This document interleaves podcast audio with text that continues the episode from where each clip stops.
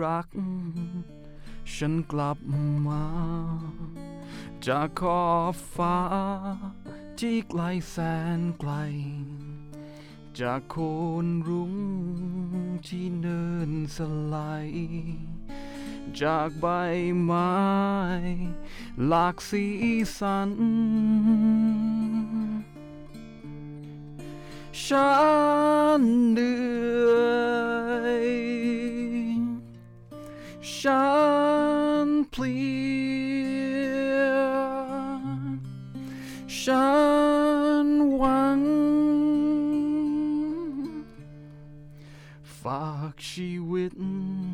ให้เธอเก็บไว้ ฝากดวงใจ ให้นอนแรบรัง ฝากดวงตา และความมุ่งหวัง อย่าชิงชัง ฉันและยอดรัก นานมาแล้วที่เราจากกัน โอ้คืนวันช่างแสนหน่วงหนัก ดังถึงแหลงที่ไรเพิงพัก ดังภูสูงที่สูงสุดซอย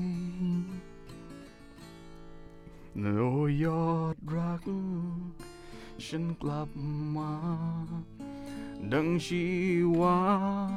ที่เคยล่องลอย มาบัดนี้ ที่เราเฝ้าคอย เจ้านกน้อยโผล่คืนสู่รัง สวัสดี สวัสดีครับค่ะยินดีต้อนรับเข้าสู่ Democracy X X Innovation Innovation ค่ะ นะครับ ดิฉันขวัญข้าวหงเดชานักวิชาการจากสำนักนวัตกรรมเพื่อประชาธิปไตยค่ะ แล้วก็ผมสิบประพลอักษีจากสำนักนวัตกรรมเพื่อประชาธิปไตยครับ ครับ ค่ะ ผมภูริพัฒน์เขือนพรัตน์จากนวัตกรรมประชาธิปไตยเช่นกัน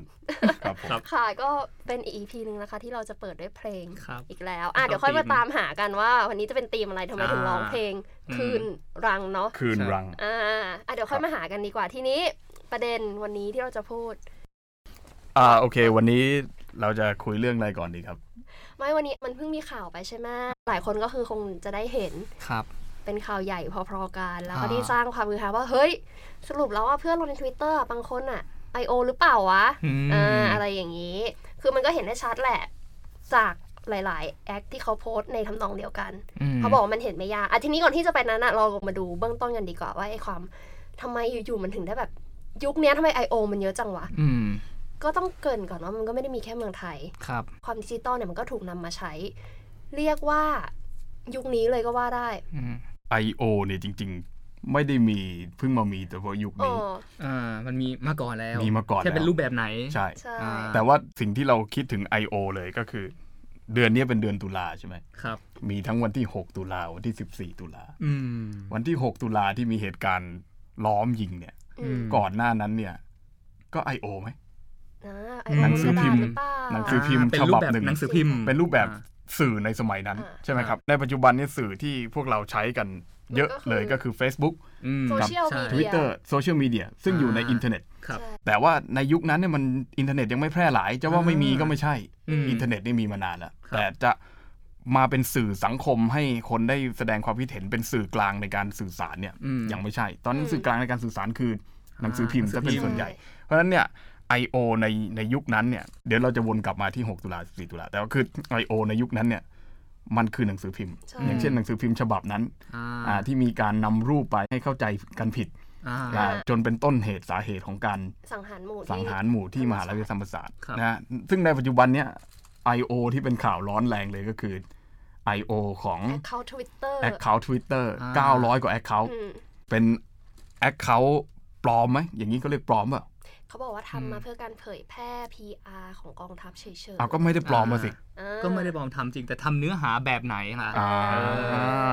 เอาวนกลับมาที่นี่ดีกว่าอ่ะเมื่อ ครับ กี้คุณนายก็ได้บอกไปว่า สื่อกลางที่นำมาใช้เนี่ย มันเปลี่ยนเป็นไปตามยุคสมัยใช่ไหม อืม ย้อนกลับไปดูเลยเมื่อนั้นก็คือหนังสือพิมพ์ แต่ย้อน ครับ กลับไปเราไม่ไปไกลเท่าไหร่หรอกประมาณ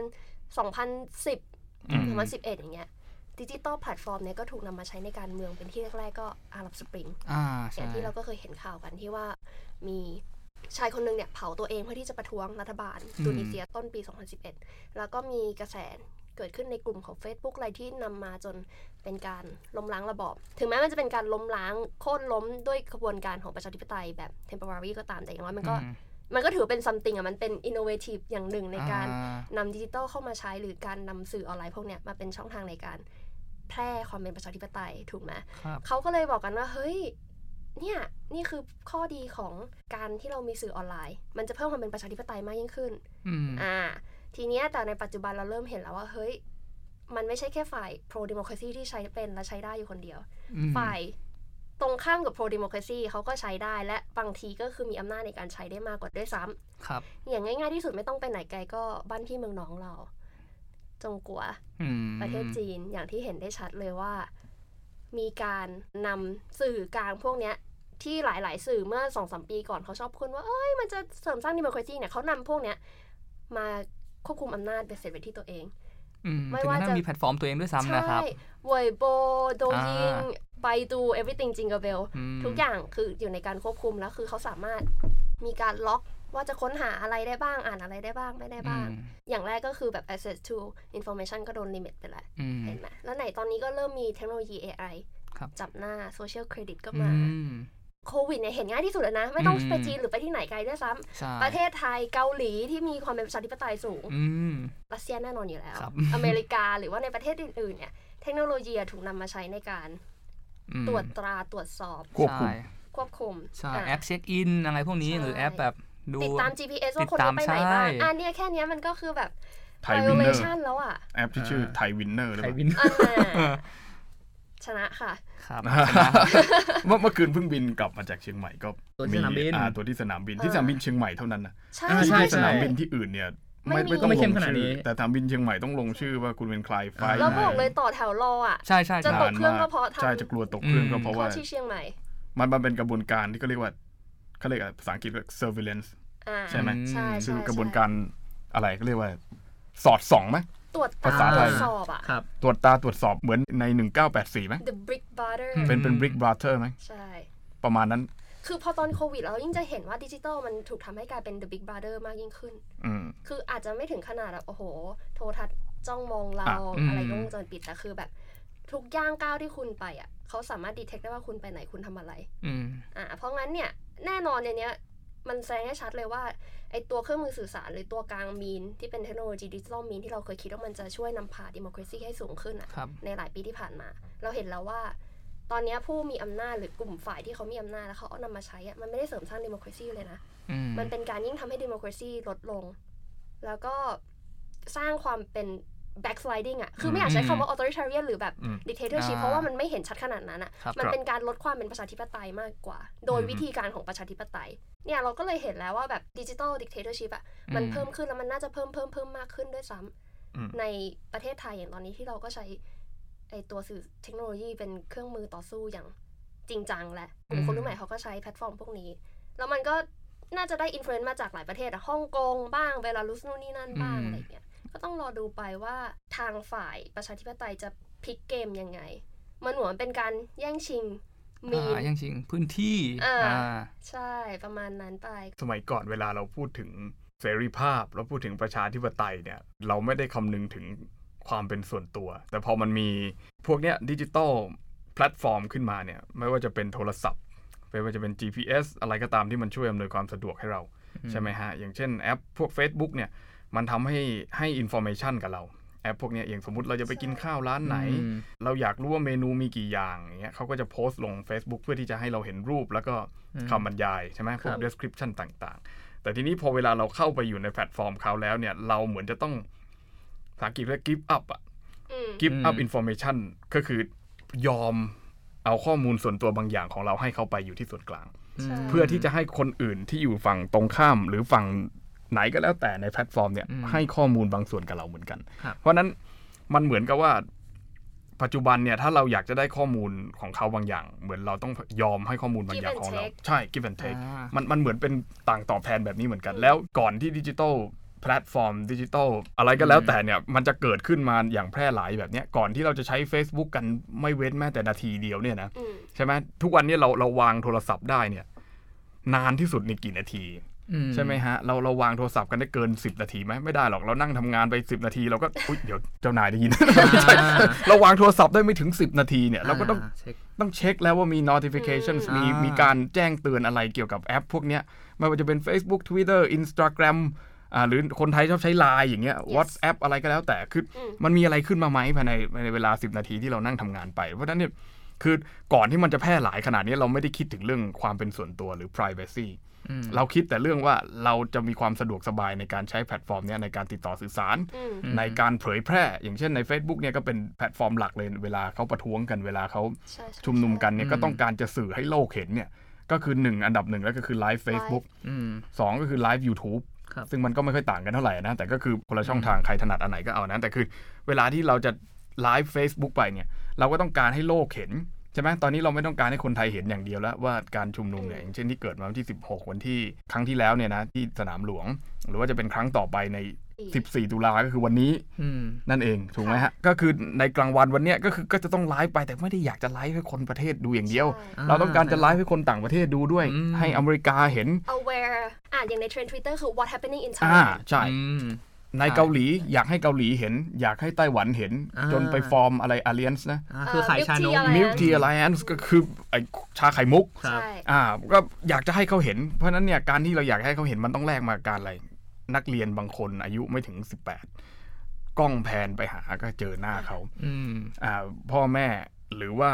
สำนักข่าวหลายสำนักเวลาถ่ายออกไปออกทีวี ไม่เซนเซอร์แม่ ไม่เซ็นเซอร์ไม่อะไรหน้าใครก็ไม่รู้อยู่ในนั้น พ่อแม่ใครไม่ชอบไปไปชุมนุมก็เห็น อืม เอาเกิดการทะเลาะเบาะแว้งกันในในครอบครัวอีก หาว่าลูกก็บอกว่าอุตส่าห์บอกว่าจะหนีจะไม่ไปชุมนุมแล้ววันนี้สมมุติว่าหลอกพ่อแม่ไปนะว่าจะไม่ไปแต่ปรากฏว่าพ่อแม่ไปเห็นหลักฐานอยู่ในทีวีทั้งทั้งๆที่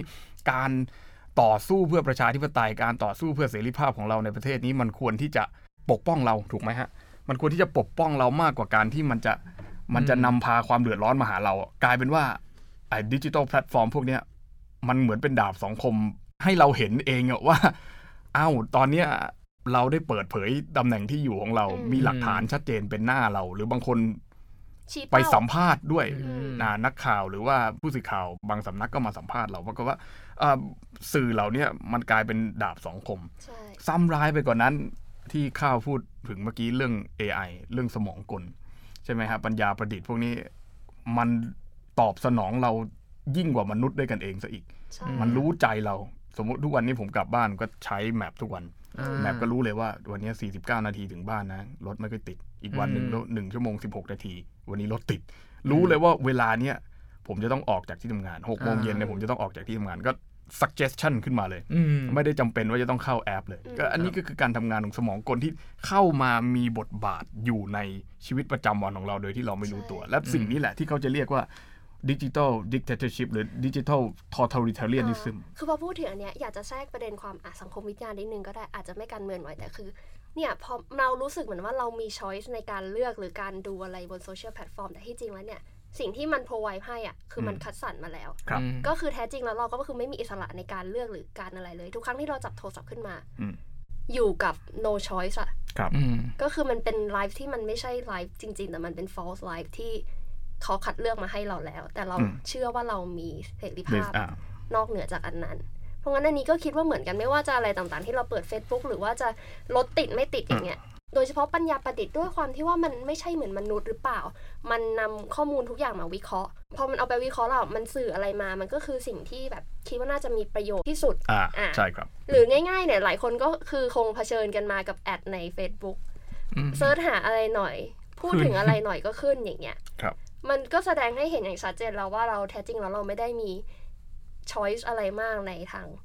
ออนไลน์ หรือดิจิตอลพวกนี้ แล้วแต่ว่าใครเป็นคนคุมข้อมูลหรือใครเป็นคนที่ป้อนมันเข้ามา ซึ่งมันก็ตกเป็นคำถามก็สรุปเป็น AI ป้อนหรือว่ามีคน แบบใส่ข้อมูลเข้าไปใน AI อีกทีนึง มันก็ก็ใช่อันนี้เฟรมเป็นเปล่าเวลาเข้า Facebook สมมุติว่า วันนี้พูดว่า เอ้ยอยากกิน อยากกินเบอร์เกอร์จังเลยอย่างเงี้ย อ่ามันก็ เสร็ จะ จ ขึ้ ปุ๊ น บอยู่ดีๆ ใน Facebook กลายเป็นว่าโฆษณาที่ขึ้นมาเป็นโฆษณาเบอร์เกอร์อย่างเงี้ย อ่า ทั้งๆที่เฟรมไม่ได้ยุ่งกับโทรศัพท์เลยนะ ใช่ แต่โทรศัพท์ตั้งอยู่ข้างๆตัวแล้วพูด อันนี้ไม่มีหลักฐานชัดเจนนะว่าเขา อืม ดักฟังเราอยู่หรือเปล่า แต่คือ ทำได้ แต่แต่คือมันขึ้นจริง ใช่ ๆ บางทีเฟรมบอกว่า ผมอยากได้รองเท้ากีฬาใหม่ อ่าใช่มันจะโผล่ขึ้น ปรากฏว่ามี โฆษณารองเท้ากีฬาแทรกเข้ามาในฟีดของ อืม Facebook เลย รู้สึกว่ามันเป็นอย่างนั้นหลายครั้งแล้ว เนี่ย อืม แล้วเนี่ยคือฟรีดัมเหรอ นี่คือช้อยที่เราเลือกได้เหรอ อืมแล้วประเด็นหนึ่งความน่าสนใจหนึ่งสมมติถ้าเราจะย้อนกลับไปเทียบกับตอน 6 ตุลาเนี่ยครับตอนนั้นเราจะเห็นว่ามันมีช่องทางการเผยแพร่อย่างหนังสือพิมพ์อะไรอย่างนี้เราจะเห็นว่ามันมีหนังสือพิมพ์บางอย่างประโคมข่าวอะไรอย่างนี้ แต่ว่าถ้าเรากลับมาดูโซเชียลในทางหนึ่งอ่ะการมีโซเชียลมีเดียมันไม่ได้มีแค่เสียงหรือภาพแต่มันมีพร้อมกับ polarization ที่สูงขึ้นด้วยหรือเปล่า อย่างเราจะเห็นไว้ว่าเอากองไอทึมของ AI มันจะทำงานโดยการคัดกรองสิ่งที่มันไปทิศทางเดียวกันมา ไม่ว่าจะเป็นแบบคุณเห็นด้านไหน ความคิดเห็นทางการเมืองเป็นยังไงอินฟลูเอนเซอร์ของความคิดด้านเนี้ยจะเป็นใคร คนคนเนี้ยจะโผล่มาในแบบหน้าฟีดบ่อยเป็นพิเศษมาใน suggestion หรือถ้าเป็นบางเพจบางเนี้ยบางทีจะโผล่ขึ้นมาด้วยซ้ำบนแนะนำเพจนี้ ซึ่งถามว่าข้อเสียมันเป็นไงมันก็จะเกิดขึ้นกลายเป็นว่า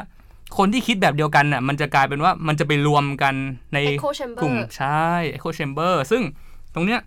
มันหนักกว่าเดิมตรงที่ว่าคนที่คิดเห็นแบบเดียวกันน่ะจะไปกองรวมกันโดยที่ว่า อ่า เรายิ่งเข้าใจคนเห็นต่างน้อยลงกว่าเดิม ใช่ แล้วคือพอคนที่เอ่อเห็นด้วยกันเนี่ยอยู่ใน echo chamber อย่างเดียว เขาก็จะนึกว่าที่เขาอยู่คือ majority อืม พอเขาคิดว่าตัวเองเป็น majority แล้วเนี่ย อืม ก็จะมีความใช้คำว่าฮึกเหิมได้ไหม อ่า มี ได้ ความกระตือรือร้นฮึกเหิม แต่ไอเนี้ยเนี่ยพอออกไปในโลกความเป็นจริงแล้วพอมันไม่ได้เป็นอย่างนั้นอะ อืม โอ้โห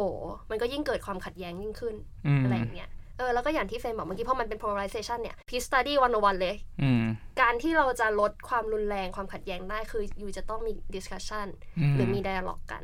และไอการที่โซเชียลมีเดียสร้างพื้นที่แยกให้คนที่มีความสนใจเดียวกันอยู่ด้วยกันอย่างเดียวอะ อืม มันก็ไม่เกิด dialogue และอย่างง่ายๆก็คือ ใช่ พอมันไม่มี dialogue มันก็ไม่คุยกันพอไม่คุยกันก็ไม่รู้แล้วว่าต่างคนต่างคิดอะไร อืมหรือในแง่ร้ายหน่อยอะครับ แทนที่มันจะเกิดไดอะล็อกเสร็จปุ๊บเราจะเห็นเหตุการณ์อย่างเช่นแบบทัวร์ลงแบบเนี้ยครับ อืม เอาแชร์โพสต์คนที่อยู่ขั้วตรงข้ามสุดๆมาเอาบอก ใช่ เอาทุกคนไปลงเลย อืม แล้วทีนี้ก็จะกลายเป็นแบบความขัดแย้งแล้วฝ่ายนี้ก็บอกเฮ้ยเด็กพวกนี้มันก้าวร้าวเด็กพวกนี้ชอบงับไม่ได้อะไรอย่างนี้ ใช่ กลายเป็นความขัดแย้งที่แยกขึ้นไปอีกขั้นหนึ่ง ก็ไม่รู้ว่า AI มันฉลาดเกินไปจนมันแยกเป็น echo chamber เป็น อืม polarization อะไรอย่างนี้หรือว่ายังไงกันแน่ ว่าผมผมคิดว่ามันไม่ใช่เรื่องที่ว่าฉลาดเกินไปหรือเปล่า แต่คือมันเป็นเรื่องที่หนึ่งก็คือโซเชียลมีเดียแพลตฟอร์มเนี่ยเขาก็ต้องการที่จะหาลูกค้า เพราะฉะนั้นเนี่ยลูกค้าต้องการอะไร อืม ผู้ขายก็จะ ก็ ต้อง จัดหา provide ให้ supply ให้ อืม demand อุปสงค์อย่างไร ครับ ผู้ขายก็ต้องมีอุปทานกลับให้ไป อืม สมมุติว่าคุณเฟรมเป็นคนที่เห็นด้วยกับการชุมนุมนักศึกษา ครับ นึกออกปะ อืม คุณเฟรมพูดอยู่เรื่องนักศึกษานักศึกษามันก็จะขึ้นมาละอ้าวคุณผลิตชีวรักษ์ อ่า อ่า suggestion suggestion ให้คุณไปกด อ่า ไลค์เพจเขา ใช่ อ่า คุณพันุพงศ์อย่างเงี้ยอ่า อ่า นะพันุพงศ์ไหนก็ไม่รู้นะ หรือคุณลุงอะไรเงี้ย อ่ามั มันก็จะมีเพจพวกนี้ขึ้นมาอ่าสมมุคติรับ ว่าผมชอบแบบไทยพักดี อ่า ก็จะมีคุณวลงค์ขึ้นมาอย่างเงี้ย อ่า ใช่ป่ะ ครับ ก็คือแบบเพจก็คือเขาเขาก็จะแนะนำ อ่า เฉพาะในสิ่งที่เราชอบ ก็เพราะว่าเขาต้องเสิร์ฟในสิ่งที่ลูกค้าต้องการ อืม เพราะฉะนั้น AI ฉลาดก็ฉลาดอะ่ะ เพราะว่า AI ก็รู้ไงว่าเราต้องการอะไร เพราะฉะนั้น อืม การที่บอกว่าการ polarization หรือแบ่งแบ่งขั้วแบ่งฝักแบ่งฝ่ายให้คนมากขึ้นเนี่ยมันก็เป็นไปได้นะ เพราะว่า อืม ต่างคนก็ต่างอยากได้ยินในสิ่งที่ตัวเองอยากได้ยิน อืม เพราะฉะนั้นกลายเป็นว่าเรื่อง privacy มันจึงไม่เป็น privacy อีกต่อไปแล้ว อืม สิ่งที่เป็นส่วนตัวมันไม่เป็นส่วนตัวอีกต่อไปแล้ว เพราะว่าสมมุติว่าเราอยู่กับพ่อกับแม่เราอย่างเงี้ย ครับ ใช่ไหมเมื่อก่อนตอนเราเป็นเด็กเป็นนักศึกษาเป็นนักเรียนเนี่ยก็อยู่กับพ่อกับแม่วันหนึ่งก็กี่ชั่วโมงอะกลับบ้านมาทุ่มหกโมงทุ่มอยู่กับพ่อกับแม่ถึงสี่ทุ่มสี่ชั่วโมง อืม ตอนเช้ามาอีก 2 ชั่วโมงก็เป็น 6 ชั่วโมงแค่นั้นเอง แต่ทุกวันนี้เราอยู่กับโซเชียลมีเดียเราอยู่กับโทรศัพท์มือถือ พวกเนี้ยวันหนึ่งเนี่ย เอาเป็นว่าถ้าเรานอนหลับ 8 ชั่วโมงก็ 24ลบ8อ่ะ ครับ กี่ชั่วโมงเข้าไปแล้ว เราเราอยู่กับมันตลอดเลย เพราะฉะนั้นเนี่ย ค่ะ มันรู้จักเรา มันรู้เลยว่าเราตื่นขึ้นมาตอนไหน เพราะบางทีเราตื่นขึ้นมากลางดึกก็มาเช็ค ใช่ Facebook มันก็รู้แล้วว่าเฮ้ยคุณเข้ามาตอนนี้ มันรู้เลยว่าคุณอ่ะเผลอตื่นขึ้นมาตอนดึกกับกี่โม ใช่ ง อืม อ่ะอย่างใน iPhone มันจะมีแอปที่ว่าจับว่านอนไปกี่ชั่วโมง ใช่ อืม แล้วคือมันรู้เลยนะว่าขยับตัวไม่ขยับตัว ใช่ อันนี้คือ อืม deep sleep หรือว่าแบบ ครับ awake ขึ้นมาอย่างเงี้ย ใช่ อืม พวกนี้รู้รู้จัก อืม พวกคุณมากกว่าพ่อแม่ของคุณอีกนะ อืม ใช่ รู้จักว่าคุณมากกว่าแฟนมากกว่าภรรยามากกว่าสามีคุณอีก เรื่องความเป็นส่วนตัวมันเลยไม่ใช่ความเป็นส่วนตัวอีกต่อไป เพราะว่าทุกสิ่งทุกอย่างมันได้ถูกบันทึกไว้แล้ว อืม อ่ะไม่ทราบว่าคุณผู้ฟังได้ดูเรื่องเทเน็ตหรือยัง ถ้ายังไม่ได้ดู ผมก็ไม่อยากสปอย อืม ค่ะ แต่สิ่งเดียวที่เก็บข้อมูลไว้ได้นะครับณนะภูมิปัญญาความรู้ของมนุษย์ในปัจจุบันนี้ก็คือการบันทึก อืม การบันทึกแล้วบันทึกไว้ในไหน บันทึกไว้ในเทปคาสเซ็ตหรือเปล่า หรือบันทึกไว้ใน ซีดี หรือบันทึกไว้ใน USB การบันทึกแบบเนี้ยมันมันบันทึกแบบโลเคอล อืม คุณมี USB อันหนึง มีเทปคาสเซ็ตอันหนึง มีซีดีแผ่นหนึ่งคุณบันทึกไว้ในเนี้ย คุณทำลายมันเสียก็จบ แต่ในปัจจุบันไม่ใช่ การบันทึกมันถูกบันทึกไว้ในสิ่งที่เรียกว่า Big Data Big Data มันอยู่บนคลาวด์อยู่ที่ไหนก็ไม่รู้ไม่มีตัวตน คอมพิวเตอร์บางเครื่องเดี๋ยวนี้ไม่มีฮาร์ดไดรฟ์ ใช่ เพราะมันอยู่บนคลาวด์หมด แล้วถามว่าคลาวด์มันไปอยู่ที่ไหน ใครเป็นเจ้าของคลาวด์ใครเป็นเจ้าของคลาวด์ที่แท้จริงไม่รู้ Apple iCloud ดาราถ่ายรูป อ่า โป๊ ก็รู้ วาดวิวไว้ อืม หลุดเต็มไปหมดเลย Google Drive ยังไม่มีใครบอกว่าหลุดหรือเปล่า อืม แต่ถามว่าคนที่เป็นเจ้าของแพลตฟอร์มพวกเนี้ย คุณคิดว่าเขาไม่มี access เขาไม่สามารถเข้าถึงข้อมูลที่คุณเก็บไว้ในคลาวด์ได้หรือ อืม เขาเข้าถึงได้อยู่แล้ว มาถึงวิเคราะห์ได้ไงว่าคุณชอบอะไร คุณไม่ชอบอะไร ถูกไหมฮะ คุณอินทูอะไร ม เพราะฉะนั้นสิ่งสิ่งเดียวที่มันถูกบันทึกไว้ได้เนี่ย นั่นแหละ มันคือข้อมูลของคุณ มันคือข้อมูลที่เป็นส่วนตัวของคุณ แล้วคนพวกเนี้ยโดยอุปกรณ์ของเขาที่เป็นทุกผู้ช่วยของเขาก็คือ AI หรือ Big Data อะไรก็แล้วแต่เนี่ย รู้จักตัวคุณ มากกว่าคุณรู้จักตัวเองซะอีก เพราะฉะนั้น เราควรจะต้องกลับมาวิเคราะห์มาดิสคัสมาอภิปรายกันถึงเรื่องของความเป็นส่วนตัว มาก Privacy กว่าเรื่องของเสรีภาพ อืม เพราะว่าการที่เรามีเสรีภาพได้แล้วเสียความเป็นส่วนตัวไป เป็นผมผมก็ไม่เอา แล้วมันสามารถไปด้วยกันได้ไหมคะเสรีภาพกับความเป็นส่วนตัวเนี่ย ตอนเนี้ยถ้าเอาความเห็นของผมนะ ตอนเนี้ย อืม ผมว่ามันมีลิมิตของสองสิ่งนี้อยู่ อืม มันคานกันอยู่ ถ้าพูดภาษาแบบการเมืองเลย อืม ก็คือ คือถ้าคุณอยากมีความเป็นส่วนตัวสูงมากๆ คุณก็ต้องยอมใช้เสรีภาพให้มันน้อยลง ถ้าคุณอยากมีเสรีภาพมาก ความเป็นส่วนตัวของคุณก็จะต้องน้อยลงตามไปด้วย มันขึ้นอยู่กับว่าเสรีภาพแบบไหน ถ้าเสรีภาพในการแสดงออกทางการเมืองมันแน่นอน คุณอยากแสดงออกทางการเมืองแสดงว่าคุณอยากให้คนรู้จักคุณมากขึ้น อืม ก็ต้องเสียความเป็นส่วนตัวไป อย่างน้อยๆเขาก็ต้องรู้ชื่อเสียงเรียงนามและ political ideology ของคุณอะว่าคุณมีความคิดเห็นแบบไหน อย่างเช่นอ่าบุคคลในประวัติศาสตร์และจิตรภูมิศักดิ์อย่างเงี้ย อย่างเช่นอาจารย์อาจารย์เสกสรรประเสริฐกุล อืม อาจารย์ธีรยุทธบุญมีพวกเนี้ยคือแกก็ต้องออกไปนำนักศึกษาเคลื่อนไหว หรือแม้กระทั่งปัจจุบันอย่างเช่นคุณผลิตชิวรักษ์ก็แล้วแต่ แม้แต่นักวิชาการนะครับ ไม่ว่าจะในสถาบันไหนสถาบันเราหรือสถาบันไหน ก็จะต้องให้คนรู้จักชื่อเสียงเรียงนามหมดเวลาที่คุณ มันก็ต้องมีการแสดงจุดยืน ต้องมีการแสดที่จะ ง ให้เป็นที่รู้จัก ใช่ อืม อย่างน้อยๆ ก็ชื่อกับสิ่งที่คุณเสนอไป บางคน แนวคิด อ่า บางคนอาจจะมีอาจารย์บางท่านที่สังคมบอกว่าจับประเภทไม่ได้เนี่ยนะ ก็ก็พยายามที่จะอุบไว้ว่า แกมีแนวคิดทางการเมืองอย่างไรอย่างเงี้ย อืม แต่ก็ต้องเปิดเผยบ้าง ใช่ ใช่ไหมไม่ไม่งั้นมันเป็นไปได้เพราะฉะนั้นแต่ถ้าเสรีภาพในการที่จะกระทำการใด ๆ ภายใต้เคหสถานของคุณอย่างเงี้ย อืม ในบ้านของคุณเองอย่างเงี้ยคุณบอกว่าคุณมีเสรีภาพในการทำมันก็จะเป็นอีกระดับหนึ่ง ระดับที่เรียกว่า surveillance เนี่ยแหละเรียกว่าการสอดส่องดูแล การสอดส่องควบคุมเนี่ยว่าถ้าไม่มีใครมาเซ็นเซอร์คุณแล้ว คุณเซ็นเซอร์ตัวเองหรือไม่ มันก็คือการขีดอันไหนอยู่ใน public sphere อันไหนอยู่ใน private sphere จะว่าอย่างนั้นก็ได้ จะว่าอย่างนั้นก็ได้ว่าอันไหนอยู่ใน Public อันไหนอยู่ใน private แต่ว่า แต่ก็กำหนดอยู่ดี กำหนดอยู่ดี ถามว่าแต่ว่าเวลาที่ไม่มีใครมามองคุณอะ อ่า เวลาที่คุณอยู่ในบ้านในเคหสถานในห้องนอนอย่างเงี้ยสมมตินะผมไม่ได้ลามกอะไรนะ แต่จะยกตัวอย่างให้เห็นว่า เวลาที่ไม่มีใครมามองคุณอ่ะ อืม คุณอยู่กันสองคนอ่ะ อืม คุณเซ็นเซอร์ตัวเองหรือเปล่า อ่า คุณยอมรับขนบธรรมเนียมประเพณีแบบนี้หรือไม่ อืม มันถึงเกิดคนอย่างใครนะมาคีเดอร์ซาเกิดคนอย่างมิเชลฟูโกที่ อืม ที่พยายามที่จะไปให้สุดอะเอ็กซ์ตรีมกับเรื่องพวกเนี้ยเพื่อที่จะบอกว่าผมไม่ยอมรับอำนาจในการควบคุมของคุณน่ะ ไม่ไม่ว่าจะอำนาจ ไม่ว่า ใด ไม่ว่า ใช่ จะอำนาจใดๆ ในแบบที่พื้นที่ส่วนตัวของผม หรือในพื้นที่สาธารณะก็ ๆ ตาม อืม ใช่ไหมฮะ เพราะฉะนั้นเนี่ยเรื่อง p r i เวซีเนี่ยเป็นเรื่องที่ต้องคุยกันว่าสรุปแล้วสุดท้ายที่ไหนอะเสรีภาพกับความเป็นส่วนตัวเนี่ย มันจะไปจบกันที่ไหน การเมืองบนท้องถนนหรือเรื่องการเมืองในสภาเนี่ยมันก็เรื่องหนึ่ง อ่า แต่เราเคยสำรวจบ้างไหมว่าการเมืองที่เกี่ยวกับร่างกายของคุณอะเกี่ยวกับบอดี้ของคุณที่คุณอยู่กับมันทุกวันเนี่ย อืม ที่ AI มันรู้จักคุณมากกว่าคุณเนี่ย ครับ คุณเคยสังเกตไหมว่า ภาษาอังกฤษอะ politics of body อะการเมืองเกี่ยวกับร่างกายอะ อืม คุณคิดว่ามันคือรัฐหรือคนข้างนอกที่มาควบคุมคุณ หรือว่าตัวคุณเองอะที่เซ็นเซอร์แล้วก็ควบคุมตัวเอง ถึงไงเนี่ย bio bio power เออ bio power นะ bio power นั่นแหละก็คือเนี่ยมันก็คือศัพท์ที่เขาพยายามที่จะประดิษฐ์ขึ้นมาเพื่อที่จะอธิบายสิ่ง อืม พวกนี้ ซึ่งสุดท้ายแล้ว เท่าที่นะ ผมผมจะใช้คำนี้ตลอด เท่าที่ภูมิปัญญาและสติปัญญาของมนุษย์ในขณะนี้ ยังไม่สามารถที่จะก้าวข้ามไปได้ แต่วันไหนวันหนึ่งเราจะรู้ไหมอาจจะทำได้ก็ได้ เหมือนเวลาไง อืม บางคนก็บอกว่าเฮ้ย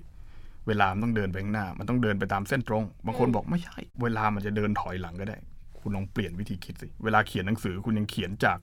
ซ้ายไปขวาภาษาไทย อืม ภาษาอังกฤษเขียนจากซ้ายไปขวา แต่มีบางภาษามันเขียนจากบนลงล่าง มันแปลว่าอะไรขวาวขา ไป ไป ซ้า ซ้าย ย ก็มี ถามว่ากรอบคิดที่คุณคิดตอนแรกในการที่จะทำอะไรบางอย่างเนี่ย มันเริ่มต้นจากผลหรือเริ่มต้นจากเหตุนะเริ่มเข้าพระพุทธศาสนาพระพุทธเจ้าเคยบอกว่าอะไรนะเหตุกับผล อ่า ผลมาก่อนไงเราคิดถึงผลก่อน แล้วค่อยหาวิธี อืม หาวิธีทำที่จะไปถึงผลอริสโตเติลก็พูด ม Telos Telos หาอารีหาเวอร์ชวอะไรที่จะไปถึงจุดมุ่งหมายตรงนั้นให้ได้ แต่ก็จะมีอีกบางวิธีคิด บางแนวคิด บางกรอบคิดที่บอกว่า ผลมันมีของมันอยู่แล้ว ทุกวันนี้เราแค่เดินไปหามัน แต่จะมีไหมที่คุณจะเดินย้อนกลับมา อันนั้นมันก็เป็นอีกเรื่อง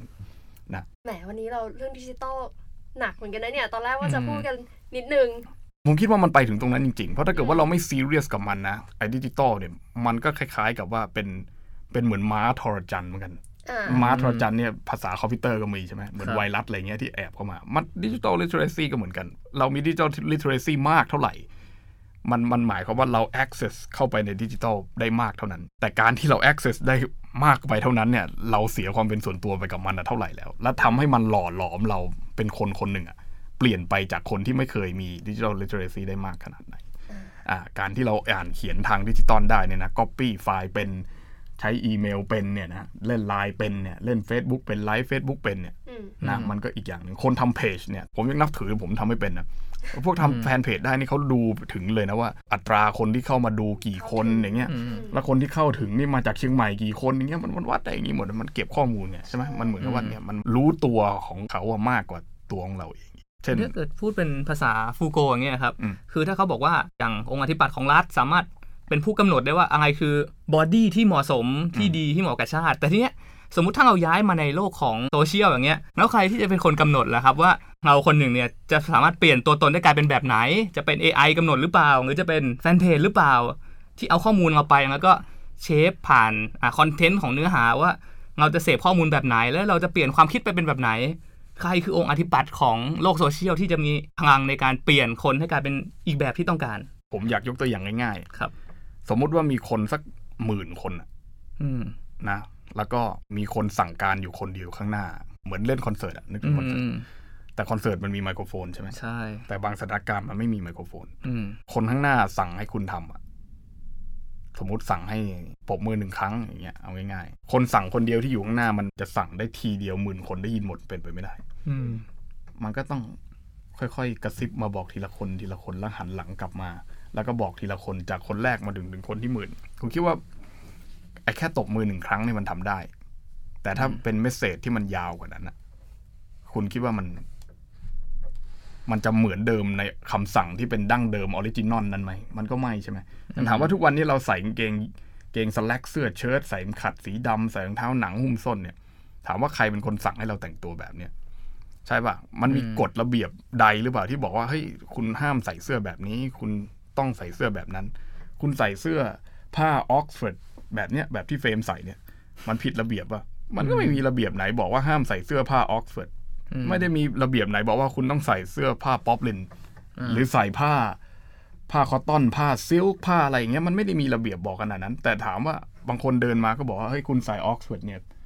คุณไม่สุภาพ อืม คนเดินมาคุณใส่ผ้าลินินบอกคุณไม่สุภาพ คุณต้องใส่ป๊อปลิน ถามว่าทำไมคุณถึงใส่ป๊อปลิน ระเบียบข้อไหนพรบไหนบอกไว้เปล่า ไม่มี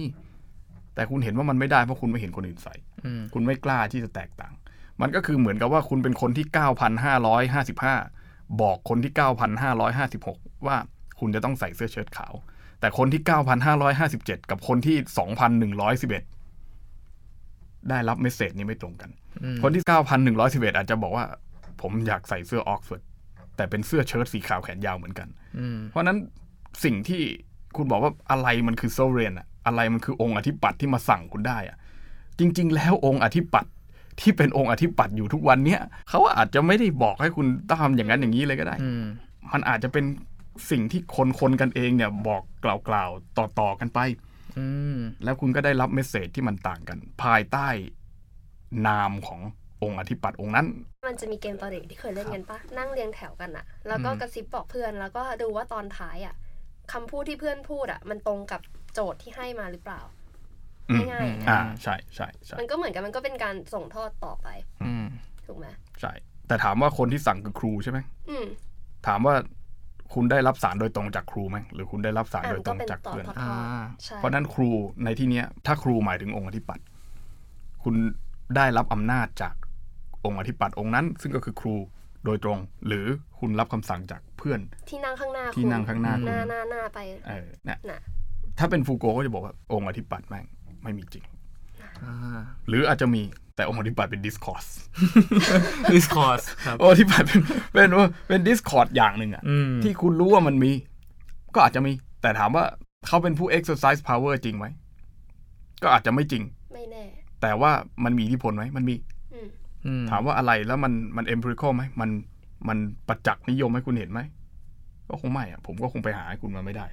บางคนบอกมีพญานาคอ่ะ อืม ผมบอกว่าผมจะไปหาพญานาคมาเป็นตัวมาทัดนั่งแถลงข่าวให้ฟังก็คงไม่ได้ อืม แต่ถามว่าพญานาคตรงเนี้ย สมมุติชาวบ้านต่อต้านเขื่อน เพราะรัฐบาลจะสร้างเขื่อน บอกว่าอ่ะมีเขื่อนให้คุณเนี่ย เราจะต้องมากักเก็บน้ำอะไรก็แล้ว แต่ชาวบ้านบอกไม่เอาเขื่อน รัฐบาลถามว่าเหตุผลใดที่คุณไม่เอาเขื่อน ก็บอกว่า พญานาค ถ้ามีเขื่อนแล้วเดี๋ยวไม่มีพญานาค อืม รัฐบาลก็บอกโอ้อะไรคุณพวกคุณชาวบ้านจะไปรู้เรื่องอะไร ไม่มีหรอกพญานาคมีวิทยาศาสตร์อย่างนั้นอย่างนี้ เรามีนักธรณีวิทยา มีนักชีววิทยา แต่พอมาจริงๆชาวบ้านบอก ไม่ อะไรวิทยาก็ไม่รู้อะแต่เราจะเอาพญานาคเพราะพญานาคทำให้เราเจริญรุ่งเรืองทำให้มันมีนักท่องเที่ยวมาทุกปีทำให้มีเศรษฐกิจหมุนเวียนเศรษฐกิจดี ชาวบ้านเหล่านี้ขายของได้ สรุปแล้วชาวบ้านก็ออกมาคัดค้าน อืม อืม แล้วก็บอกว่าเราต้องการพญานาคมากกว่าเขื่อน สรุปแล้วรัฐบาลก็ทำอะไรไม่ได้ ทั้งทั้งๆที่ไม่รู้ว่าข้างล่างมันมีพญานาคจริงหรือเปล่า อืม เนี่ยพญานาค ครับ เป็นโซเรนไหม เป็นเป็นองค์อธิปัตย์ในการที่ต่อต้านการสร้างเขื่อนไหม อืม ทั้งทั้งๆที่ยังไม่รู้เลยพญานาคคือใครอะพญานาคก็คือพญานาคอาจจะไม่มีก็ได้ หรืออาจจะมีก็ได้ คุณรู้ปะ อืม ใครพิสูจน์ได้อะคุณดำน้ำลงไปลึกที่สุดเลยเอากล้องไปถ่ายให้หมดเลย แต่ตอนนี้พญานาคอาจจะไปหลับอยู่ที่ซอกไหนก็ไม่รู้คุณก็ไม่เห็นไง อืม ก็พูดได้อะมันไม่มีไง คือมันมันอาจจะมีแต่มันมองไม่เห็น อ่า อันเนี้ยคือความหมายของ Discord อืม ความหมายของสิ่งที่คนไทยชอบแปลว่าวาทกรรม ซึ่งวาทกรรมคืออะไร วาทะคำพูดวากรรมะก็คือการกระทำ ซึ่งมันเป็นวาทะที่มีผลต่อการกระทำของคน อ่าโอเค ก็นั่นแหละ ก็ก็คือดิจิตอลเนี่ยดิจิตอลตรงเนี้ยมาร์คซักเคเบิร์กเนี่ยถ้าคุณจะเปรียบเทียบมาร์คซักเคเบิร์กมันก็คือองค์อธิปัตย์ที่คุณ อื บอก ม ใช่ปะ อืม ซึ่งเราไม่รู้ว่ามาร์คซักเคอร์เบิร์กก็ไม่ได้สื่อสารกับเราโดยตรง แต่เราก็รู้ว่าเราต้องกดไลค์ กดแชร์ ยาวเลยค่ะ วันนี้ก็เมาส์ว่าดิจิตอลเราไปถึงอื่นไปโหจะถึงโล ถึง ค พ อ ญา ส นาคอะนะโลคอส ถึงโลกอสแล้ว โลคอส ถึง เล โล ย กอสแล้ว กุมขเพมับราะว่าจะนะแล้ว เดี๋ยวเดี๋ยวไว้วันหลังเราค่อยมาเปิดประเด็นนี้กันดีกว่า ครับ อย่างที่บอกว่าเราจะมาตามหาว่าทำไมถึงร้องเพลง คืนรัง อืม ในเบื้องต้นอ่า ครับ ก็เดือนนี้มันเดือนตุลาเนาะ อืม ยังไงก็ไม่มีทางหลีกหนีพ้นหรอกเรื่องของประวัติศาสตร์ทางการเมือง ครับ ที่มีการแซวว่ามันจะซ้ำรอยอีกหรือเปล่า อืม ในช่ กาว รง ชุมนุม นี้ แต่ซ้ำอันไหน นี่มาดูกันดีกว่าเบื้องต้นก่อน วันนี้เขาจะมีการชุมนุมที่ว่าเป็นชุมนุมใหญ่ได้ไหมเขาแจ้ง อืม ว่าจะมีการค้างคืนอะไรด้วยที่เอ่ออนุสาวรีย์ประชาธิปไตย ครับ จัดโดยกลุ่มคณะราษฎร สลาดสะดอนใช่ราษฎร อ่าคณะราษฎรถู ผ ก ม ไหม ชอบเรียกคณะราษฎร อ่าใช่ อืม พวกเราก็จะติดกันเรียก มันสั้นดิ คณะราษฎ ใช่ รอืมก็จะเป็นการชุมนุมต่อเนื่องจากการชุมนุมครั้งที่แล้วมา อืม ก็คือตามข้อเรียกร้องเดิม ที่ว่าจะต้องการให้มีการเปลี่ยนแปลงเกิดขึ้นในสังคม ครับ อย่างเงี้ยนะคะ ก็ทางสำนักเราแน่นอนว่าเดี๋ยวเราก็จะลงพื้นที่ไปดู ครับ ก็ไปติดตามกันใน Twitter ได้ค่ะ เราจะเป็นแบบเรียลไทม์ อืม เหมือนทุกครั้งที่ผ่านมา ใช้ดิจิทัลลิเทอเรซี เนี่ยค่ะ อ่า เราก็จะแลกกับ Privacy ของพวกเรา แน่นอน อ่าเขา นี่ ก็ เรา จะรู้แล้วว่า คนไหนหน้าตาเป็นไงที่พูดกันอยู่เนี่ย อ่า อ่า ครับ นั่นแหละครับก็ก็เดี๋ยวจะลองไปดูว่ามันจะเป็นยังไงแต่ทีนี้เนี่ย คิดอ่ะเมื่อกี้เราเปิดคำถามไปแล้วจะซ้ำรอยไหม อืม จะเป็นยังไงการชุมนุมครั้งนี้มันเอาไปอันแรกก่อนเลยดีกว่า มันจะสามารถถึงขั้นเหมือน 14 กับ 6 ตุลาเมื่อสมัยนั้นได้ไหม ผมคิดว่า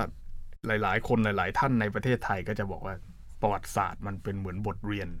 ในการสอนเราว่า เราไม่ควรที่จะทำให้มันผิดพลาดแบบนั้นอีก แต่คนที่เป็นนักเรียนประวัติศาสตร์ หรืออะไรก็แล้วแต่คนที่อ่านประวัติศาสตร์มาเยอะก็จะบอกว่าประวัติศาสตร์มันก็ต้องอิงกับบริบทด้วยว่าในช่วงนั้นในช่วงนี้มันไม่เหมือนกัน ก็จะบอกนักศึกษาที่เรียกร้องประชาธิปไตยในช่วง 14 ตุลาเนี่ยนักศึกษาออกมาเยอะมาก เพราะว่าจุดกำเนิดของมันก็คือการให้นักศึกษาสิ้นสภาพ อืม ใช่ไหมเก้าคนใช่ไหมฮะ ครับ ก็ก็คือก็ออกมา แล้ว 6 ตุลาคืออะไร 6 ตุลาคือการที่พระถนอม อืม กลับเข้ามาในประเทศไทย อืม นะโดยบวชเข้ามานะ บวชเข้า อ่า มา ก็ไม่ยอมเนี่ยแล้วก็คือมันมีประเด็นอ่อนไหวที่ทำให้คนสามารถที่จะคิดว่าเราสามารถที่จะกำจัดคนกลุ่มหนึ่งได้ อืม อะไรให้ใบอนุญาตฆ่าเนี่ยเราเคยพูดไปหลายเทป อืม license to kill ใบอนุญาตฆ่ากับ killing in the name คือฆ่าในนามของ ของอะไร อะไร ซึ่ง 6 ตุลาเนี่ยชัดเจนฆ่าในนามของชาติหรือเปล่า เพื่อชาติฆ่าคอมมิวนิสต์ไม่บาฆ่าค ป อมมิวนิสต์ เพราะคอมมิวนิสต์จะมาทำลายชาติ อ่ามีมีคนให้ความชอบธรรมตรงนี้อ่า ใช่ จะเป็นใครก็แล้วแต่บอกว่าฆ่าคอมมิวนิสต์ไม่ ไม่ บาป บาป แล้วส่วนหนึ่งคือศาสนาเป็นคนนี่เองด้วยพระออกมาพูดนะครับ ครับ ก็คือโอเค ก็คืออาจจะเป็นพระเป็นอะไรแต่คือเป็นเป็นผู้ที่สังคมให้การยอมรับ ใช่ นะก็คือเป็นเหมือนผู้ผลิต Discord ที่เราคุยกันเมื่อกี้ อ่าใช่ ใครผลิต Discord ออกมาแล้วคนจะเชื่อ อื อมันก็ต้องมีคนที่มีสถานะทางสังคมระดับหนึ่ง อ่า ซึ่งในที่นี้ก็คือพระองค์เนี้ยซึ่ง ครับ พระองค์นั้นก็เซเลบ อืม ใน ช่วงเวลานั้น อ่ะง่ยๆเหมือนในปัจจุบั ไอโอ ก็คื ป่ะ อุ้ยเอออย่าเพิ่ง โอ้ ว่าง่ายๆก็คือเหมือนว่าเป็นอินฟลูเอนเซอร์ ครับ ที่สามพอออกมาพูดแล้วสามารถ justify การกระทำนั้นได้ ครับ ถ้าพูดในภาษาวัยรุ่นแบบปกติทั่วไป ครับ เนอะ ครับ ในนั้นก็คือสมัยนั้นก็คือใช้พระที่เป็นอ่าในเมื่อพูดกันแล้วก็ พูดตรงๆเลยละกัน อ่า สถาบันศาสนาที่มันอยู่ในเมืองไทยมานานเนี่ย แล้วมันเป็นสถาบันที่ยึดเหนี่ยวจิตใจประชาชน และในหลายครั้งอ่ะจะทำอะไรก็ได้โดยที่ไม่มี question อืม เพราะมันมีคำเพียงเพราะว่าศาสนาและความเชื่อ ครับ อืม เพราะฉะนั้นเนี่ยด้วยความที่ว่าคุณมีสถาบันเนี้ยแบ็คและตัวบุคคลคนนั้นเนี่ยพระองค์นั้นเนี่ยก็มีอิ f l u e n c e อยู่แล้วด้วยตัวเขา อ่า เอง พอสองอย่างเนี่ยมันรวมกันอะสิ่งที่เขาพูดออกมา มันก็เลยยิ่งกว่าเป็นการ justification แต่มันเป็นการ push ให้แอคชั่นนั้นเกิดด้วยซ้ำถูกไหม ครับ อืม ก็คือพอบอกว่าฆ่าคอมมิวนิสต์ไม่บาปก็เท่ากับว่า พวกเนี้ยฆ่าได้เลย โดย อืม ที่ไม่จำเป็นต้องกลัว ใช่ ว่าจะมีผลตามมา อืม มี consequence ก็คือสิ่งที่ภาษาไทยเรียกว่ากรรม กรรม หรือ ใช่ กรอบคิดแบบพุทธศาสนาแบบไทยเรียกว่ากรรม อ่า คือผลที่ได้รับจากการกระทำนั้นเนี่ยก็คือการที่เราฆ่าคนแล้วกลัวบาป อืม อืม อ่าอันนี่ก็คือไม่ต้องมีบาปแล้ว เพราะว่าคุณ ใช่ ฆ่ามันไม่บาป ก็เนี่ยคือประโยคเนี้ยมันเป็นการ dehumanize อย่างหนึ่ง คือคุณทำ ยูมให้ไน ว่า ส์แน่นอน พวกคอมมิวนิสต์เนี่ยไม่ใช่คน ไม่ แบบ ใช่ค เรา น เพราะงั้นอ่ะ อืม จะฆ่าไปอ่ะสิ่งที่คุณทำอ่ะมันจะไม่เกิดกรรมมันจะไม่เกิดการย้อนไปสู่วัฏจักรคามา อืม หรืออะไรตามนั้น ครับ ใช่ มันก็เลยเป็นการ โอ้โห นี่คือแบบคอนฟ lict theory คุณดีฮิวไนส์เขาอะพอคุณไม่มองเขาเป็นมนุษย์แล้วอะคุณจะกระทำยังไงก็ได้ มันไม่ผิด อืม อ่า อันนี้คือคลาสสิกการ justification ในการสร้างความขัดแย้งที่ถึงขั้นแบบ physical violence อะ ก็คื ครั อบ คำถามผมก็คือ ถ้ามันเป็นแบบนั้นแล้วตอนเนี้ย ณ ปัจจุบันเนี่ย ณ วินาทีเนี่ย อืม เช้าวันเนี้ยก่อนที่จะมีการชุมนุมเนี่ย อืม มีใครได้ให้ความชอบธรรม ในการ ในการฆ่า หรือว่าในการกำจัด ผมใช้คำว่ากำจัดดีกว่า เพราะฆ่าเนี่ยมันมันชัดเจนว่าคือการทำให้เขาไม่มีชีวิตต่อไปใช่ไหม ครับ แต่การกำจัดในที่เนี้ยอาจจะหมายถึงจับติดคุก อืม หรือไล่เขาออกไปจากสังคมนี้อ่ะ elimination eliminate ออกไป อืม หรือภาษาทหารเรียก neutralize อะ อ่า นะ คือปลดอาวุธอะไรประมาณนั้นนะ อืม คือทำให้พวกนี้ไม่มีแขนขา ครับ เฮ้ย คือพอมันใช้อ่ะคำภาษาอังกฤษอะเวลาเราพูดมันจะรู้สึกได้ว่ามันมี negative term หรือ positive term elimination เนี่ย แน่นอนว่าทางลบ อืม แน่ ครับ ๆ แบบเหมือน eliminate แบบ อ่ะ end game อย่างเงี้ย หายไปเป็นฝุ่นเป็นผง ครับ ดีดนิ้ว เออตึง neutralization มันมีคำในเชิง positive อืม มันคือการที่แบบ เอ้ย คุณรุนแรงไปแล้วนะ คุณคำดาวน์ลงมาหน่อย เบาลงมาหน่อย neutral เป็นศู ครับ นย์อย่างเงี้ย แต่เขาแปลไทยอ่ะ แต่พอแปลไทย อ่าผมจะแปลให้ฟัง เคยดู Iron Man ไหม ครับ อ่า Iron Man ภาคแรกเนี่ย ตอนที่โทนี่สตาร์กเนี่ย สปอยได้นะ เพราะนานแล้ว นาน แล้ว อ่าโทนี่สตาร์กหนีออกมาจากถ้ำได้แล้ว พอโทนี่สตาร์กกลับไปที่ถ้ำนั้นอีกอะใส่ชุดเกราะ Iron Man ไป ก็มีทหารพวกนั้นน่ะที่อยู่ในถ้ำอ่ะที่จับโทนี่สตาร์กไปตอนแรกอ่ะพยายามจะยิงหุ่น Iron Man ของโทนี่สตาร์กที่โทนี่สตาร์กใส่อยู่จุ๊ดๆๆยิงแบบกะเอาให้ตาย อืม แต่ว่าโทนี่สตาร์กทำอะไร โทนี่สตาร์กไม่ได้ยิงกลับด้วยอาวุธที่จะต้องที่จะทำลายล้างให้เขาตายอะแต่โทนี่สตาร์กล็อกเป้าไว้ทุกคนตึกตึกตึกตึกตึกแล้วก็ยิง ยิงเหมือนคล้ายๆเหมือนยาสลบอะที่บางทีก็ไม่ใช่ยาสลบยิงไปแล้วก็ยิงไปทำให้แขนขาเขาแข็งอะ อืม โดยที่เขาไม่สามารถที่จะต่อสู้ต่อได้อะ ครับ อาวุธอะไรก็หล่นออกหมดหลุดจากมือแล้วก็มือก็แบบอยู่แบบสั่นๆแบบเนี่ย อืม เนี่ยคือทำอะไรไม่ได้อันนั่นแหละคือนิวทรไลให้คู่ต่อสู้ไม่มีศักยภาพในการต่อสู้กลับ ครับ อืม ไปชั่วขณะหนึ่งเนี่ยอันเนี้ยคือ neutralize คือทำให้เขา neutral neutral แปลว่ากึ่งกลาง อ่า เป็นกลาง แปลว่า อ่าเป็นกลางอ่ะ อืม อ่าถ้าถ้าเป็นภาษาวิทยาศาสตร์ก็คือไม่ได้เป็นขั้วบวกขั้วลบ อ่าใช่ อ่าอย่างที่เราบอก polarization เมื่อกี้ อืม แยกขั้วก็ไม่ให้เขาอยู่เป็นขั้วคือเขาไม่มีพิษมีภัยอะเขาเขาก็ไม่ได้เป็นฝ่ายเรา อ่า เขาทำอะไรไม่ได้ อืม neutralize ก็คือเหมือนนึกไอรอนแมนอ่ะ ครับ อ่า neutralize คู่ต่อสู้นั่นมันมีความชอบธรรมเพียงพอไหม ที่จะทำให้คนคิดว่ากลุ่มนักศึกษากลุ่มนี้ สมควรที่ถูก neutralize อย่างเงี้ย อืม ในวันที่ 14 ถ้าผมคิดว่าไม่มี ถ้าไม่มีก็ยังไม่มี ผมดูง่ายๆอย่างนี้เลยนะ คือดูว่าผมอาจจะหมกมุ่นเรื่องนี้มากไปหน่อย ถ้าถ้ามันมีความคิดหรือ discord วาทกรรมอะไรก็แล้ว แต่เนี่ย ให้คิดไปได้ว่าเราต้องกำจัดคนกลุ่มเนี้ย มีโอกาส แต่ถ้ายังไม่มีตรงเนี้ยยัง เพราะว่าการที่ฝ่ายรัฐหรือฝ่ายที่มีอาวุธจะมาจัดการโดยตัวเอง โดยที่ไม่ได้รับความชอบธรรมจากใครหรือจากประชาชนเนี่ย มัน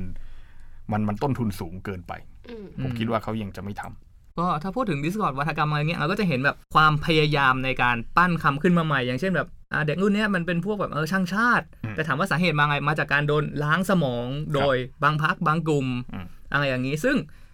ถ้าจะตีความยังไงคิดว่ามันยังไงก็ไม่พอนะครับ ที่มันจะสร้าง license to kill ได้สำหรับกลุ่มนักศึกษา เพราะว่ายังไงก็ตามคือเขาพยายามจะมองว่าอ๋อนักศึกษาเนี่ยก็ไม่ได้มีปัญหาอะไรแค่ว่าเขาโดนหลอกโดยบางกลุ่มเฉยๆ ครับ แค่ว่าสิ่งที่เขาพยายามจะป้อนข้อมูลกลับมาเนี่ย มันถูกแย้งได้ตลอดโดยการแบบข้อมูลข้อเท็จจริงทางประวัติศาสตร์ข้อมูลอะไรต่างๆเนี่ย อืม มันก็ยังไม่เพียงพอที่จะดึงนักศึกษาเป็นพวก หรือแม้กระทั่งให้ความชอบธรรมกับพวกเดียวกันได้เหมือนกัน ครับ ก็เลยคิดว่าถ้าเทียบกันแล้วกับ6ตัวงานเนี่ยพลังมันไม่ได้เท่ากันเลย ครับ รวมถึงความพยายามจะปลุกพวกที่จะต่อต้านนักศึกษาเหมือนอย่างที่เมื่อก่อนจะมีแบบกระทิงแดงอย่างเงี้ย แล้ว คิดว่าสมัยนี้ยังไม่พอใช่ครับ ไม่ใช่เครื่อง ไม่ใช่เครื่องดื่มนะครับ อ่า อ่า กลุ่มลูกเสือชาวบ้าน ใช่ อ่ากลุ่มนวพลกระทิงแดงอ่าที่ อ่า ที่ออกมาติดอาวุธ แล้วก็แล้วก็ลงไม้ลงมือใช่ไหมฮะก็คือ ใช่ เนี่ยเราพูดถึงเรื่อง I.O. อืม อ่าตอนนั้น I.O. แบบหนังสือพิมพ์อย่างเงี้ยก็ลง อืม ข่าวก็จะเห็น อืม แล้วก็แล้วก็จะมีภาพที่ได้รับรางวัลก็คือภาพที่เอาเก้าอี้ฟาด อ่า อ่าอันนั้นก็คือชาวบ้านนั้นอ่ะประชาชนธรรมดา ไม่ใช่ตำรวจทหารที่ติดอาวุธอะไร แต่ก็คือ ใช่ เข้ามาร่วม ใช่ ร่วมสังหาร เพราะว่าคิดว่าพวกเนี้ยสมควรที่จะต้องตาย สมควรที่จะต้องถูกนิวทรไลซ์สมควรที่ต้องถูกอิลิเมเนต อืม เพราะฉะนั้นเนี่ยคนที่ถูกถ้าจะพูดภาษาอย่างนั้นก็คือ exclude ใช่ไหมคืออ ม ถูกกีดกัน อืม ออกจากสังคมเนี่ย ครับ ก็จะไปไหน ก็คืออยู่ในในเมืองไม่ได้ อืม ส่วนหนึ่งก็ต้องหนีเข้าไปในป่า อันหนี้เข้าไปในป่าก็ต้องใช้เวลานานอยู่พอสมควรระยะเวลาประมาณ 3-4 ปี อืม ถึงจะกลับออกมาอยู่กับสังคมปัจจุบันได้ แต่ถามว่าเพราะอะไรอ่ะกลุ่มที่ถูกเคยถูก exclude ไปแล้วกลุ่มที่เคยถูกกีดกันออกไปแล้วทำไมถึงกลับมารวมกลุ่มใหม่เข้ากับคน ได้ ปัจจุบันเนี้ยได้ อันเนี้ยผมว่าน่าสนใจ ป่ามันไม่ใช่บ้านถูกไหม มันเหมือน อืม เราต้องไประหกระเหินใช้ชีวิตอย่างลำบากอะไรเงี้ย ไม่มีฟ a ซิลิตี้อินฟราสตรักเจอร์อะไรให้มันอยู่ในป่า เพราะฉะนั้นมันย่อมลำบากลำบากทั้งกายลำบากทั้งใจ ใช่อืม พลเอกเปรมก็เลยมีคำสั่ง อืมอืม คำสั่งที่เป็นตำนาน ครั คำ บ สั่งหนึ่งอ่าออกให้นิรโทษพวกเนี้ยไล่พวกนี้กลับบ้าน โดยที่พลเอกเปรมพูดว่ากลับบ้านเถอะลูก อืม การที่บอกว่ากลับบ้านเธอะลูกเนี่ย ลูกนี่มันคือคำไทยที่ผู้ใหญ่อะใช้เรียกเด็ก เด็ก ที่อายุน้อยกว่า หรือแบบเด็กๆเล็กๆอะที่ อืม เรียกลูกลูกๆเนี่ยก็คือเหมือนกับว่ากลับบ้านเธอะลูกก็คือพวกเนี้ยก็เหมือนลูกหลานเรา อ่า ไม่ได้เป็น อืม dehumanize แล้ว อ่าเหมือน ครับ เหมือนเหมือนที่พลเอกประยุทธ์พูดว่าพวกนักศึกษาเนี่ยก็เป็นลูกหลานเราทั้ง อ่า นั้น ก็คือยังเห็นว่าพวกเนี้ยเป็นพวกเดียวกับเราอยู่ inclusion ในสังคม inclusion ในสังคมไปแล้ว ไม่ได้ exclude ไม่ได้เหมือน 6 ตุลาที่บอกว่าพวกนี้เป็นคอมมิวนิสต์แล้ว ค่า คุณ เล จะ ย ต้อง ค่ะ ฆ่าทิ้ง จะต้อง eliminate ต้อง neutralize อะไรก็แล้ว แต่ อืม อันเนี้ยคือบอกว่ากลับบ้านเถอะลูกที่พลเอกเปรมเป็นเป็นการตัดสินใจที่ผมคิดว่าชาญฉลาดมาก แล้วก็ อืม เป็นการตัดสินใจภายใต้ ภายใต้กรอบคิดแบบผู้นำบารมีแบบที่เราเคยเรียนกันแบบแมเหมือนแม็กซ์เวเบอร์อะไรเงี้ยที่บอกว่าเนี่ยเนี่ยคือบารมี บารมีมันสร้างขึ้นมาได้ โดยการกระทำบางอย่างที่ที่ทำให้คนอื่นรู้สึกเห็นว่าเรามีบารมีก็กลับมาเถอะลูกคาราวานก็แต่งเพลงคืนรัง อืม ก็คือคืนกลับมาสู่รังอ่ะ คือเหมือนเจ้านกน้อย นกเนี่ยมันเป็นสัญลักษณ์ของความบริสุทธิ์และ ค่ะ มีอิสรภาพ ค่ะ ในคำไทยอยู่แล้ว เจ้านกน้อยโหนคืนสู่รังเนี่ยก็คือนกที่เคยบินออกไปหาอิสรภาพค้นหาตัวเองอะไรก็แล้ว แต่เราอาจจะเคยผิดพลาดบ้างในอดีต ไปเจอลำบาก ไปลำบากไปอะไรมาสรุปแล้วนกน้อยก็โหนคืนกลับมาสู่รัง ใช่ไหมฮะ ก็คือ มันเป็นเขาเรียกว่าความรู้สึกอะเหมือนฟีลลิ่งที่ผู้ใหญ่ในสังคมนั้นให้เราให้ความเมตตาในการที่ให้พวกนี้กลับมา แล้วบางส่วนที่อยากเป็นนักวิชาการก็ให้ทุนไปเรียนต่อที่อเมริกา อืม ให้ทุนไปเรียนต่อต่างประเทศแล้วกลับมาเป็นนักวิชาการมาสอนหนังสือ อย่างเช่นอาจารย์ดัง ๆ ทั้งหลายซึ่งก็คืออาจจะเคยสอนเฟรมกับข้าวด้วยซ้ำไป ก็คือพวกเนี้ยก็คือก็คือเขารู้สึกว่าได้ได้กลับมาอินคลูซีฟในสังคม อืม อีกรอบหนึ่ง ก็คือเพลงคืนรังเนี่ยมันมันสื่อ สื่อความหมายตรงเนี้ยได้อย่างชัดเจนเลยว่า เราเนี่ยเหมือนนกที่มีอิสรภาพก็จริง แต่เราเหมือนเดินทางหลงเข้าไปอยู่ในป่า ผิดที่ผิดทา ผิด ง ที่ผิดทางพอถึงเวลาก็มีผู้ใหญ่บางคน พากลับบ้าน พากลับบ้านแล้วให้กลับบ้านอย่างเป็นมิตรด้วย ไม่ได้ต้องมาติดคุกไม่ได้ต้องมาอะไร ไอ้พวกที่ติดแล้วก็แล้วไปนะ แต่คือพวกที่เข้าไปอยู่ข้างในเนี่ย แล้วก็ทำตัวเหมือนจะเป็นปฏิปักษ์กับรัฐเนี่ย ก็ไม่เป็นไรก็ไม่ต้องทำแล้วอย่างเงี้ยกลับบ้านเถอะลูกเราก็เป็นมิตรเป็นเหมือนญาติพี่น้องกัน เหมือนเป็นลูกเป็นหลานอย่างเงี้ยเพราะฉะนั้นเนี่ยสัญญาณชัดเจนจากรัฐบาลพลเอกประยุทธ์บอกว่าลูกหลานเราทั้งนั้นพลเอกประวิตยบอกลูกหลานเราทั้งนั้นเพราะฉะนั้น ยังไม่น่าเป็นห่วง ไม่น่าเป็นห่วงหรอก อืม ก็คือยังเป็นลูกเป็นหลานอยู่ อ่า อ่า แต่ทีเนี้ยครับ มันเป็นสภาวะไหนระหว่างหนึ่งคือ ถ้าอย่างตอน 6ตุลาเนี้ยเราจะเห็นว่ามีไอเซนทูคิวให้เขากลายเป็นคอมมิวนิสต์ไปเสร็จแล้ว อืม เสร็จปุ๊บกลับบ้านเธอะลูกเปลี่ยนสถานะจากคอมมิวนิสต์ควรถูกจำกัด กลับมาเป็นคนส่วนหนึ่งในสังคมเราเหมือนเดิม แต่ทีเนี้ยในกรณีอย่างของปัจจุบันอย่างเงี้ย เราจะถือว่าเป็นอะไรหนึ่งคือ เรายังเป็นสังคมเดียวกันอยู่ หรือเป็น the other within ในสังคม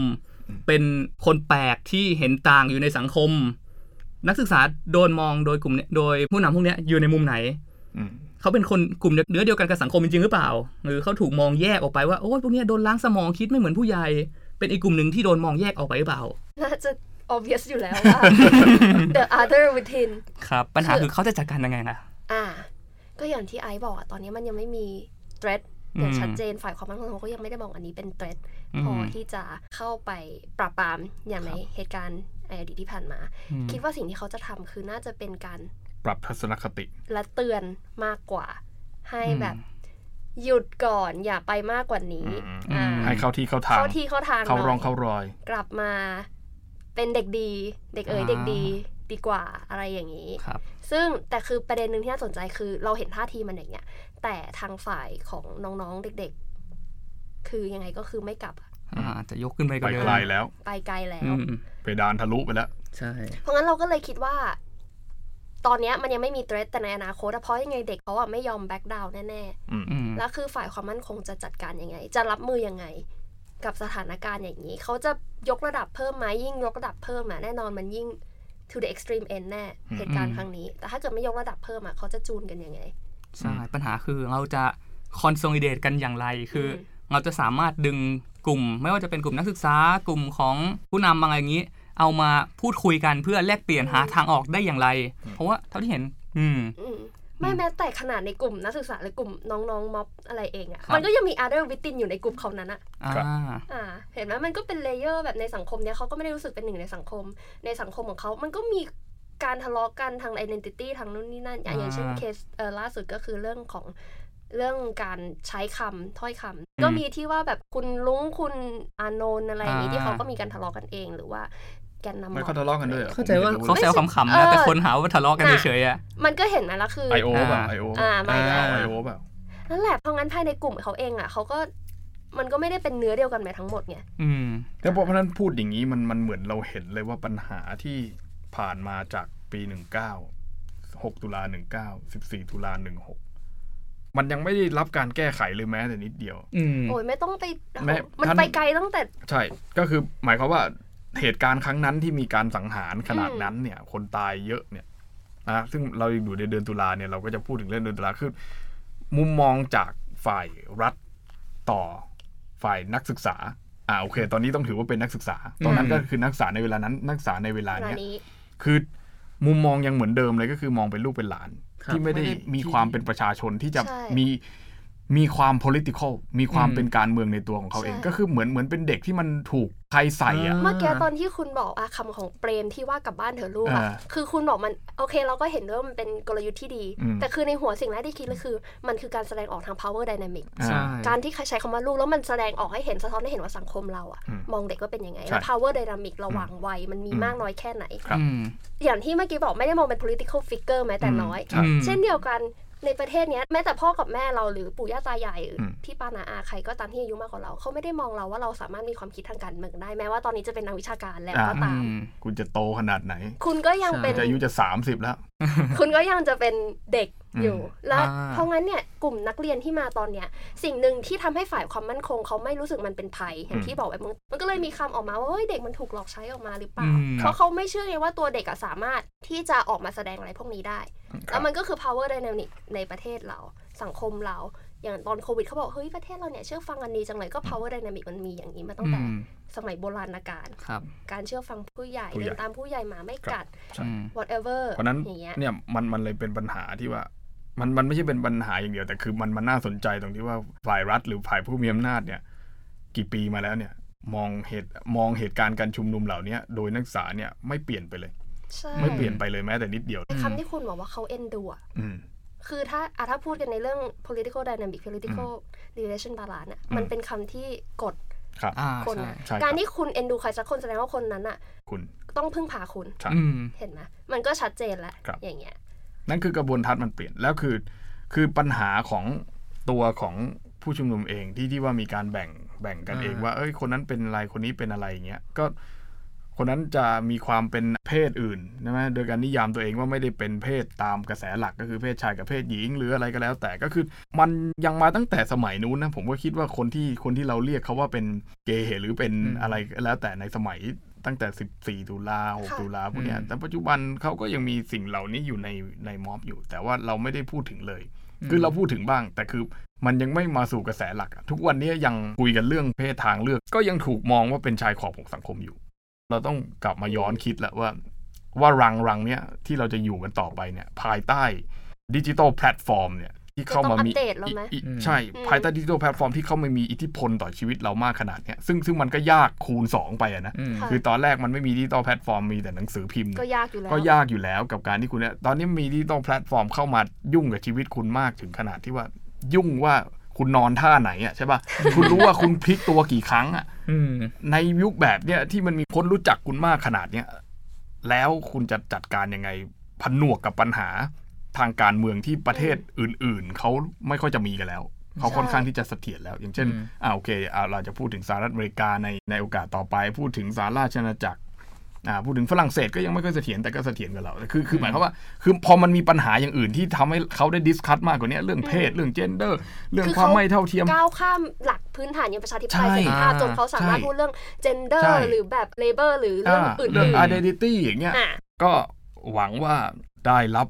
เกร็ดความรู้ประโยชน์จาก สาระไม่รู้ว่าจะได้สาระกันหรือเป ไม่ ล่า ไมากก็ นะ น้อยนะที่ที่ออกทะเลไปเยอะเหมือนกันแต่แต่แต่คือจริงๆ คืออยากอยากออกไป เพราะอยากอยากจะชี้ให้เห็นว่า มันมีมากกว่าการที่เราจะมานั่งบอกว่าเอ้ยทุกวันเนี้มันควรจะเป็นประชาธิปไตยหรือไม่หรือว่าเราควรจะไปม็อบหรือเปล่า เราไปม็อบจะกลัวโดนยิงกระบาลหรือเปล่าเนี่ยนะคือ อืม มันต้องไปให้ไกลกว่านั้นอะแล้วเราจะเห็นว่าในภาพยาวๆอะที่เราดึงเส้นทางประวัติศาสตร์ออกมา เราอะอยู่ในจุดจุดๆไหนของมัน แล้วแล้วต่อไปเนี่ยเราจะเลือกเดินออกไปทางไหน โดยที่เราจะมองข้างหลังหรือไม่มองข้างหลังก็แล้วแต่เนี่ยครับอ่าโอเคนะครับ ก็ติดตามได้ทาง Facebook ค่ะ Facebook สำนักนวัตกรรม เพื่อประชาธิปไตยถามวันบวกเก้านะ ค่ะ ทวิตเตอร์ Twitter ก็มีอ่าเดี๋ยววันนี้ แอด เราก็จะมาไลฟ์กัน แอดอะไรนะ at demo x innovation อ่า ค่ะ democracy x innovation ใช่แต่ว่าเดี๋ยวไป อ่ ตามทำแฮชแท็ก14 ตุลาเนี่ย เดี๋ยวก็เจ อ่า อ เดี๋ยว พ ก็ วก เจ เรา อ ขึ้น อ่า แล้วก็ทางเว็บไซต์ อ่า democracyxinnovation.com มีบ อัน ท นั้น ควา ก็ ม จะ ล มีบงท เรื่อยวคาม มีบทความ เรื่อยๆช่วงนี้ก็จะเยอะหน่ ดี อย ๆอืม ๆทั้งเรื่องที่เกี่ยวกับประชาธิปไตย และเรื่อง แล้วก็ ที่เป็นเป็นเขาเรียกว่า subset ของประชาธิปไตย ครับ เพื่อที่จะพัฒนาประชาธิปไตย หรือพัฒนานวัตกรรมทางความคิด ม เพื่อนำไปสู่ประชาธิปไตย และการเมืองที่ดีขึ้น ครับ ค่ะแหมก็วันนี้ก็ขอบคุณท่านผู้ฟังมาก ๆ เลยนะคะ หวังว่าจะรักษาสุข ภาพ รักษาเนื้อรักษาตัวนะคะโควิดเราก็ไม่ค่อยได้พูดกันแล้ว ประชาธิปไตยเราก็เริ่มจะไม่ค่อยอยากจะพูดกันแล้ว ครับ อ่าแต่ว่ายังไงก็แล้วแต่อย่าลืมกลับมารับชมรับฟังเราค่ะ ในทุกวันพุธนะคะ หลากหลายช่องทางอ่า ครับ ยังไงวันนี้ก็เดี๋ยวทั้ง 3 คนขอตัวลาไปก่อนนะคะ สวั สวัสดี ะ ครับ